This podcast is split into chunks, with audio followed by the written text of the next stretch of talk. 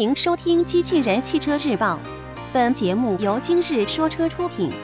欢迎搜索关注“今日说车”栏目，了解汽车圈新鲜事。猎豹 CS 九内饰谍照首曝新闻内容来自汽车之家。在两千零一十六北京车展上，猎豹正式发布了全新紧凑型 SUV 猎豹 CS 九。不过当时新车的内饰部分并未曝光。日前，我们获得了一组猎豹 cs 九的内饰谍照，从而为我们揭开了其神秘的面纱。从谍照来看，猎豹 cs 九的中控台设计层次感较为丰富，其中控台中央装配有大尺寸的多媒体显示屏，屏幕下部疑似设计有开口较大的储物格。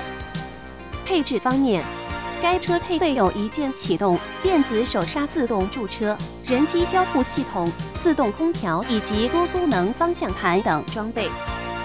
外观方面，猎豹 CES 九延续了猎豹 CES 幺零的前脸设计，其前格栅由镀铬饰条和黑色网格状格栅组成。